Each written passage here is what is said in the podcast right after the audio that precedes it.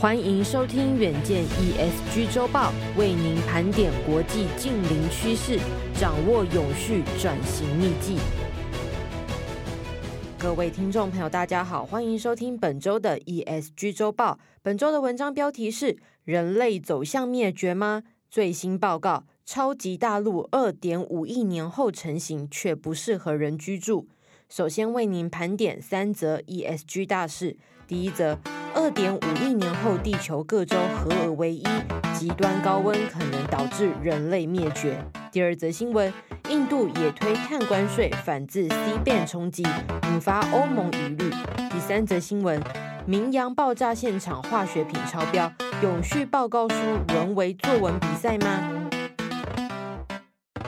首先，先来听第一则新闻：《自然地球科学》期刊最新研究报告警示。二点五亿年后，地球上各大洲将合而为一，形成超级大陆——终极盘古大陆。燥热的气候将使人类及哺乳类动物无法生存。这项惊人研究来自英国布里斯托大学，研究人员透过超级电脑气候模型，模拟超级大陆的温度、风速、雨量和湿度趋势，并使用板块运动。海洋化学和生物模型来计算二氧化碳的浓度。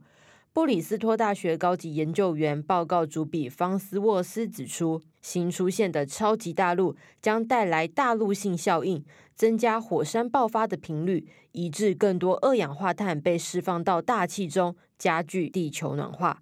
此外，太阳也将会变得更亮，释放更多的能量。这意味着摄氏四十度到五十度将成为地球新常态。届时呢，八到十六 percent 的新大陆地区适合哺乳动物居住。当地球热度越高，水源和食物就越稀缺。最后，在高湿度下，人类与许多动物会因为无法透过汗水散热来冷却身体，而导致死亡。上一次大规模灭绝发生在大约六千六百万年前，当时小行星撞击地球，消灭了恐龙和绝大多数的生命。尽管长期预测有其不确定性，但是研究人员对于地球暖化的速度倍感担忧。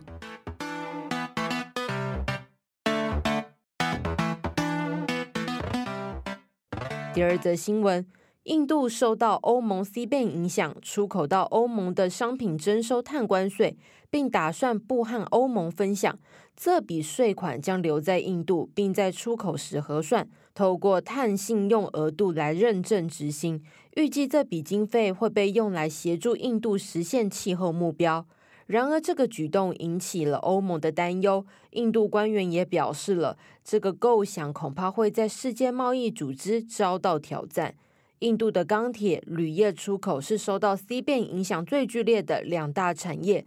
根据印度政府统计，印度铝业温室气体排放强度是全球最高的几个国家之一，而印度平均每生产一吨钢排放的二氧化碳是二点五五吨。远高于全球平均值一点八五吨。印度出口商联合总会总干事沙海指出，印度钢铁、铝业和其他小型制造商终究得减少碳排，才能维持全球竞争力，但是需要更多时间才能达到欧盟的标准。因此，印度出口商联合总会也警告了。印度和欧盟眼里中的自由贸易协定，恐怕会因为 C 碳影响而沦为壁纸。因为欧盟向印度征收碳税后，许多出口商品价格将大涨五分之一。这些受 C 碳影响而丧失出口竞争力的产品，很有可能会在印度内部倾销。这也是印度不得不推出自己碳关税的主要原因。ESG 远见共好圈新单元来喽！每两周的星期一，远见都会邀请 ESG 典范企业约尔萨亮点大学来分享他们如何解决永续转型过程中的疑难杂症，赶快锁定收听哦！第三则新闻。高尔夫球大厂明阳厂房日前发生大火，酿成重大的死伤。屏东县政府调查发现，他的厂房内堆放化学品超出管制量的三十倍。明阳身为上柜公司，依规定出具 ESG 永续报告书，也取得许多环安卫认证，为何还是发生严重的意外呢？